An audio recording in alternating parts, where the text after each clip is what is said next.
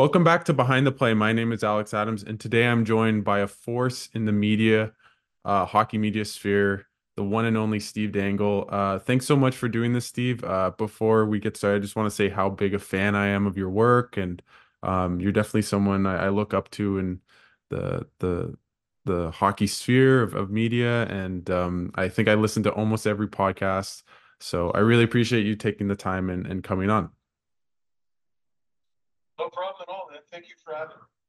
I just want to ask a little bit about like the origin of of Steve Dangle. I know you started back in 2007. Just what made you want to start a YouTube chan- channel? And I know uh, the name Dangle doesn't really originate from the hockey term for dangle, so maybe tell us a little bit about that. Yeah, um, it uh, originates from uh, my old high school newspaper. Um, I uh, it was a tradition to come up with a silly nickname for yourself, and I saw the name Floyd Dangle and thought it was really funny, and so I was Steve Floyd Dangle Glynn, and then when I made my YouTube channel, I was like, well, I shouldn't use my real name. I should uh, I should use uh, I don't know some sort of stage name, but I didn't have one. So I made it Steve Dangle, but then I didn't make a video for months and months. So when I finally made a video, I was like, oh shoot, I, like, you know, I should change it, and I didn't realize that it was Steve Dangle. And then I was talking about hockey. I'm like, wait, that's actually perfect, and I left it, and now that's my name. and with that, like, what made you want to start a, the the channel? Just you know, 15, 16 years ago. Um, I wanted experience, uh, especially or especially on camera. Um, you know, a lot of the people I went to school with, I was in my second year, uh, second year of university. A lot of people I went to school with, they had jobs and they had internships, and I worked at the Toronto Zoo. Like I didn't really have anything practical in media, so it was sort of like a self-appointed internship I could give myself. I didn't take any on-camera courses in school beyond the bare minimum that we had to take. Um, it's not really where I thought my future was. Uh, and I didn't think it was in sports either because it's not like I grew up as an athlete. Um, you know, I played some sports, didn't play hockey. Uh, you know, so I uh, a lot of luck. Hmm. And and with that, like, why do you think that the LFRs to origin like that you originated with just became so successful? Um, and and what do you think you resonated with other fans just in those videos? Well, I think a very important thing is I stuck to it. Like I see a ton of people start a podcast or start a YouTube channel or whatever. They do it for you know a few days, a few weeks, a few months, and then they abandon it. And it's like, well, what was the point? Mm. Uh, you know, not a lot of people watch my stuff for a very long time. And, you know, it was difficult to get motivated at times, I won't lie to you. Um, but uh, I kept at it, and I was pretty mediocre at it with mediocre viewership for five or six years um, before things eventually, uh, you know, picked up for me in a big way. But I think what resonates with people is passion, and uh, you know, I'm their, uh, their a lot of people's inner dialogue manifested. Um, I, I say a lot of the things that um, you know people think and they would like to talk about, uh, but they're too embarrassed to say it to their coworkers or their spouses uh, about their favorite team. Like I, I, think a lot of it was catharsis in the beginning because the Leafs were so bad, mm. um, and uh, you know now there's more of a story, more of a journey um, with this Leafs team uh, because there's so much good, and we also know the bad. Uh, so it's it's it's tantalizing. Yeah, and and with that, like, when did you first, or when did you feel as though you maybe were honing in on the craft of of making LFRs? Oh, a bunch of different types. Okay. Uh, you know, I thought in 2009 or 2010, a couple years in, you know, when I was making videos for Nike, I was like, I've made it.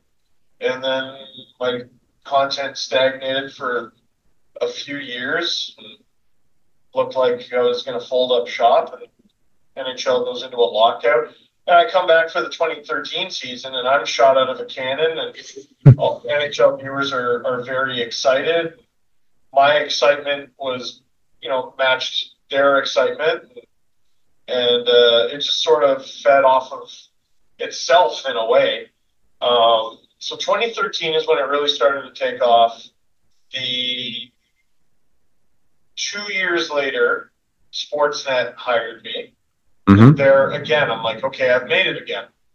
Yeah. Um, but but even that was in a behind the scenes role, and my on camera uh, development there was still a work in progress. You know, even even now, you know, owning a company and YouTube channel, you know, has over 220,000 subscribers. Um, you know, it still feels like uh, there's more to come. Yeah, I, I, I, think I think like a pretty big made it moment was getting the silver play button for hundred thousand subscribers, but you know now I have more than twice that amount of subscribers, and I still feel like I have a lot to prove. And with that, like what what just you mentioned the obviously the podcast and obviously SDPN, your network. Just talk about maybe a bit about the podcast and how it how it started and and maybe the genesis of of you making that podcast with Adam Wylie Jesse Blake. I know Jesse Blake didn't start with you guys, but just talk about that. Well, in some ways, the podcast started in 2003 or four when Adam and I were in the, hmm. I think, 11th grade in math. Um, we weren't good at math, so we were talking about what we want to do in the future and we had a really cool teacher named Mr. Amani who mm. um, knew we weren't good at math. But he was basically like, listen, shut up in my class and, you know, we'll give you some, you know, do, do your best and we'll give you some free time at the end. And, you know, one day we were bantering and uh, Adam said, we're going to do a sports show together one day. So I stayed in Toronto and living with my parents and sort of wandered through the wilderness of uh, the media landscape over here and editing highlights and sticking with my YouTube channel and stuff like that. All the while, Adam was, you know, traveling around the country, um, hopping from place to place and moving, uh, trying to advance his radio career.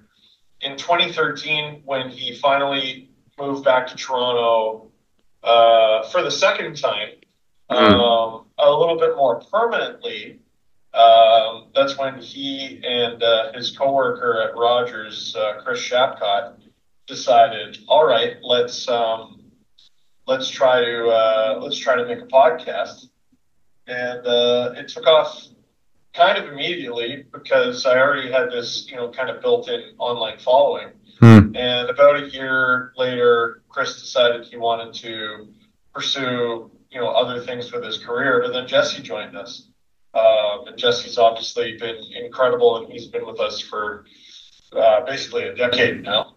So it's it's hard to hard to remember a time where he wasn't a part of the show. Why do you think the podcast has been so successful just between you three? Um, I think the LFRs really connect with people, but they're kind of fast. Like, uh, yeah, even if the video is 15, 20 minutes long, it's it's still very rapid fire. There's jump cuts. It's an unnatural way of talking. Um, the long form, uh, I think, allows us to connect with people over you know a longer period of time, and um, it's uh, it's easier to bond with people um, when you're you're given more time, and, and you know, I, I think we keep each other honest and we're able to have a, a full conversation. And, you know, I can't have a conversation with myself. Uh, LFR's, LFR is more of a dissertation or like a sermon. Yeah. Uh, whereas the, the podcast is, you know, a group of guys who genuinely enjoy each other's company. Chat. How intimidating was it for you to, to leave Sportsnet and go full time with SDPN and just maybe talk about what you guys are doing at SDPN and why you uh you know you've gone all in. Yeah, it was it was intimidating because I mean, it's uh, you know, I, I feel like most of the time you leave your job, um, and uh, you know, go to another one or go to do something else, and uh, you probably don't have to explain yourself quite as much as I did. Uh, and a lot of a lot of people were like, "Oh, so you're leaving the NHL rights holder, even though you talk about the NHL, um, and you know you're leaving behind some security, and you Yeah. know, now all the decisions that people complain about um, are your decisions, right? Mm. You know, there's you know, oh, Sportsnet did this, Sportsnet did that. Well, now, you know, when you represent a company, everyone sort of looks at you for every victory and every defeat. Um, so intimidating, but it was something like uh, I knew was going to happen for a number of years. I just didn't know when. And I, you know, it's not like I was sitting there at Sportsnet like, oh my God, get me out of here. Like, Yeah. I really enjoyed my time there but um, you know, I I thought doing this on my own, or rather doing the podcast network on our own, was an inevitability. Um, so why not commit now? What advice would you have to people coming up in the sports media industry or YouTubers just to become their own form of a Steve Dangle and, and be successful like you've been? Learn how to do more than one thing. Um, you know, I, I see in a lot of young young people and students in the industry, you do a lot of the same things that uh, some people I went to school with did.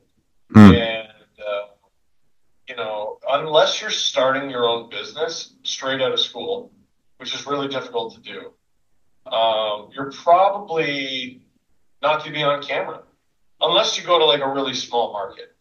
You know, like you go to a small market, like I, I have friends who like went to Regina and Mm. Barrie and, and you know the, the the I think Northwest Territories like they, Wow. they've traveled very far um, to to get different opportunities, but it's difficult to to get um, a uh, on camera or on mic opportunity if you don't know what you're doing technically, if you don't know how to operate audio or video equipment, if you don't know how to uh, operate audio or video software, uh, you know, especially, Hmm. those are jobs you can always fall back on if you decide you don't want to be the front facing person.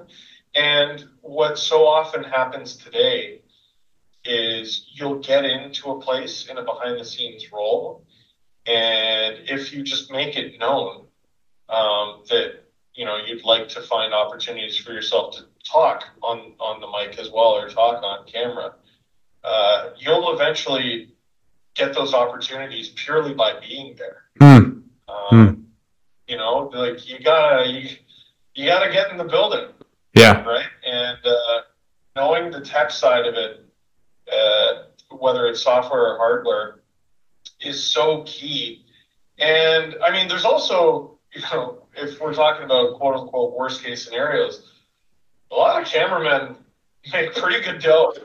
Um, you know, it's it's kind of uh, it's one of those things where all through school they told us, you know, get a trade, and then none of us did. But the ones who did uh, find a trade are all really well paid because they're so in demand. Mm. That's a lot of uh, a lot of people who work uh, with uh, the hardware and software. You know, everyone wants to be front facing when they think of media, um, and they kind of leave behind a lot of the other important things. That and storytelling. Yeah. I, I think it's completely vital that you be a good storyteller. How much did writing the, your the book uh This Team is Ruining My Life help just with LFRs, with Sportsnet, with all the stuff that you're doing just to basically have to write a whole book and, and tell stories? It was it was good because uh, I got to sort of evaluate my life. Mm. I, I got to kind of remember the order of things. I interviewed people in my life to make sure I remembered things, or things really were the way I remembered them. Um, and I was happy to find out that was the case the majority of the time. Um, it was also kind of, you know, you just sort of live your life and, you know, you maybe reminisce on moments, but you don't sort of look at the big picture. And it was really, um, it was a pretty neat experience to kind of look at my whole career on paper like that. Yeah. And, uh, you know, I was really proud for my parents who, for many years, had to struggle to explain what I do to Mm. friends and family. Um, and now finally they could be like, our son wrote a book. Yeah. And, you know, I would get asked questions about the industry all the time, and my parents would get asked questions about me all the time. And now they and I were able to be like, why don't you read this book? Have all the answers that you desire. Yeah. Uh, but before I let you go, Steve, obviously, uh, you are the biggest uh, Toronto Maple Leafs fan out there. So I first want to ask you the question that I'm sure you've been asked in variations many times, but do you believe that the Toronto Maple Leafs are cursed? I I don't think they're cursed. I've seen too many curses lifted Ah, in my life. Um, I've seen too many teams win the cup for the first time. I've seen too many teams win a championship after 50 years, 100 years in the case of the Chicago Cubs. Like, you know, the Leafs feel cursed, but I mean, they have nothing on the Chicago Cubs. Uh, going, I think, 108 years. The Red, Red Sox. I think, was 80 yep. like you know and what what are the leafs special they're, they're no they're more cursed than those guys like i, I think it's i think it's just the the self-doubt uh, in the fan base and uh, you know there were there were times i remember growing up when the leafs were making it to the second and third round and Mm, you genuinely believed they were going to win the cup because you're down to the final eight, you're down to the final four, right? Yeah. Um, not every team who wins the cup is necessarily the best team in the NHL. It's it's nope. it's uh, it's a battle uh, to get there, and there's a lot of luck involved. And there's 32 teams, um, you know, and you might say, well, Vegas just got here. Yeah, but that's leaving out a few details. Yeah, Like, Yeah, they. you know, one of the most unprecedented expansion drafts ever. They killed it and did extremely well. They went to the Cup final and had a one nothing lead in it in 2018. Um, you know, it's uh, I don't think they're cursed. I do think they're the leafiest team that ever leafed, but they're not. Uh, and what would you do if the leaf leafiest team that ever lived uh won the cup? What what would like? I'm sure you've been asked this plenty times, but just what would you do, Steve? Um, I used to say I would go on a 72 hour bender, um, but now I'm a dad and I don't know if I can do that. Okay. Um, but um, I'd, I'd cry a lot. I Mm, would make an unfathomable amount of content. Probably write a book. Uh, probably do a 10 hour podcast on the entire uh, playoff run. Um, if probably make an unbelievable amount of money. Like people keep ta talking about like, oh man, your videos do better when they lose. Imagine when they finally win the cup. Would This you? is, this is the most viewed season in the history, or sorry, the most viewed calendar year in the history of my YouTube channel. Yeah. 23, like by by a wide margin. And whoa, would you look at that? It's uh, the year where we got um, more playoff videos than we've ever had because they actually won around. Yep. Uh, would you would you have to get like crowdsourced to to get you in the building for a game seven of the Stanley Cup Finals? Is that something you would you feel as though you need to be in the building if it was in Toronto?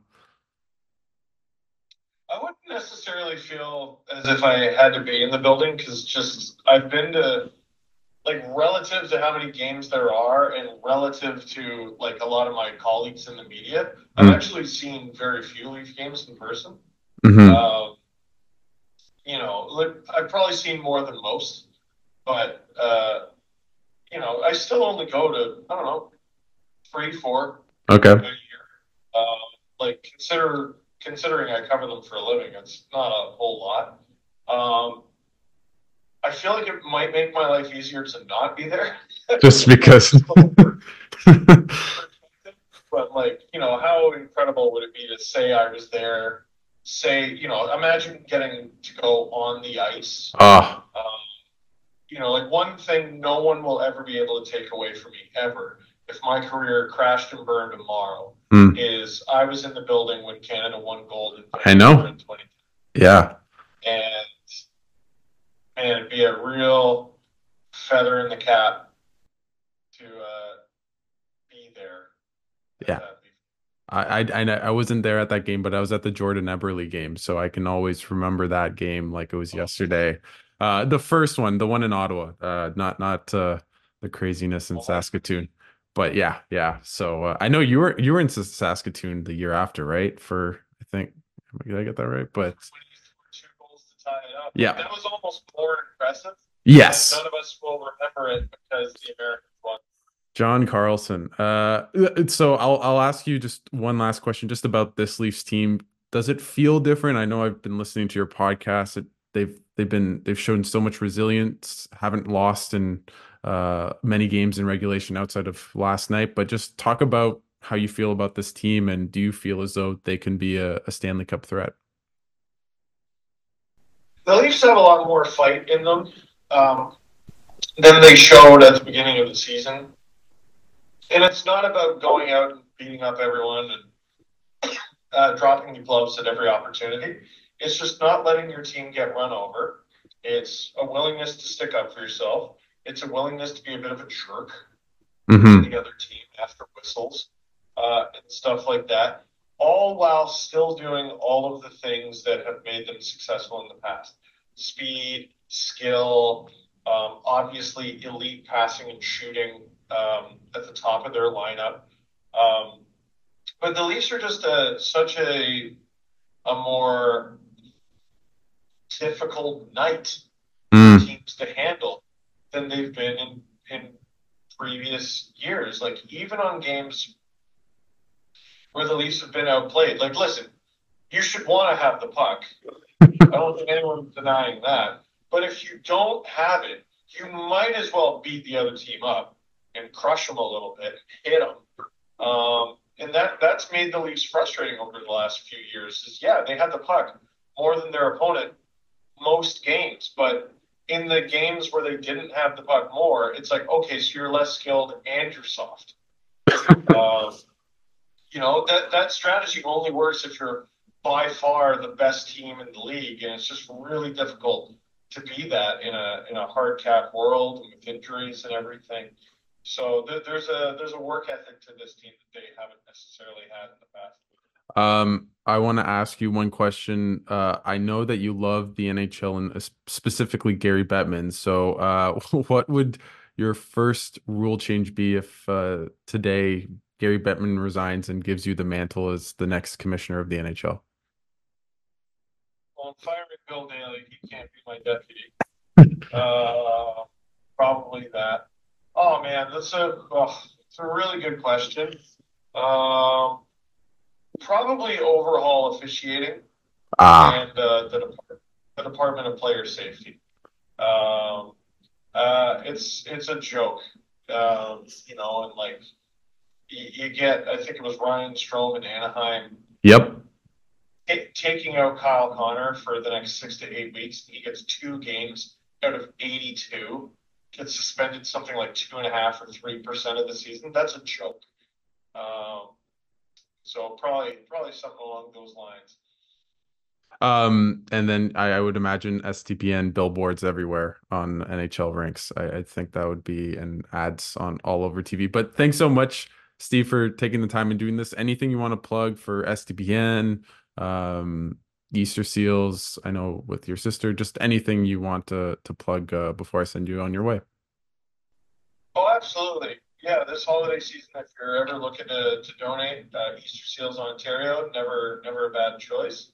Um, and uh, just don't just watch SDPN, although I would like you to watch SDPN. Uh, but don't just watch us. Uh, subscribe, click like, interact. Uh, let us know how you like it. Well, I think I've subscribed on every single platform I can for SDPN. So I really appreciate Steve uh, you taking the time and doing this, and uh, have a great holidays. And thanks again for doing this. Thanks, Alex.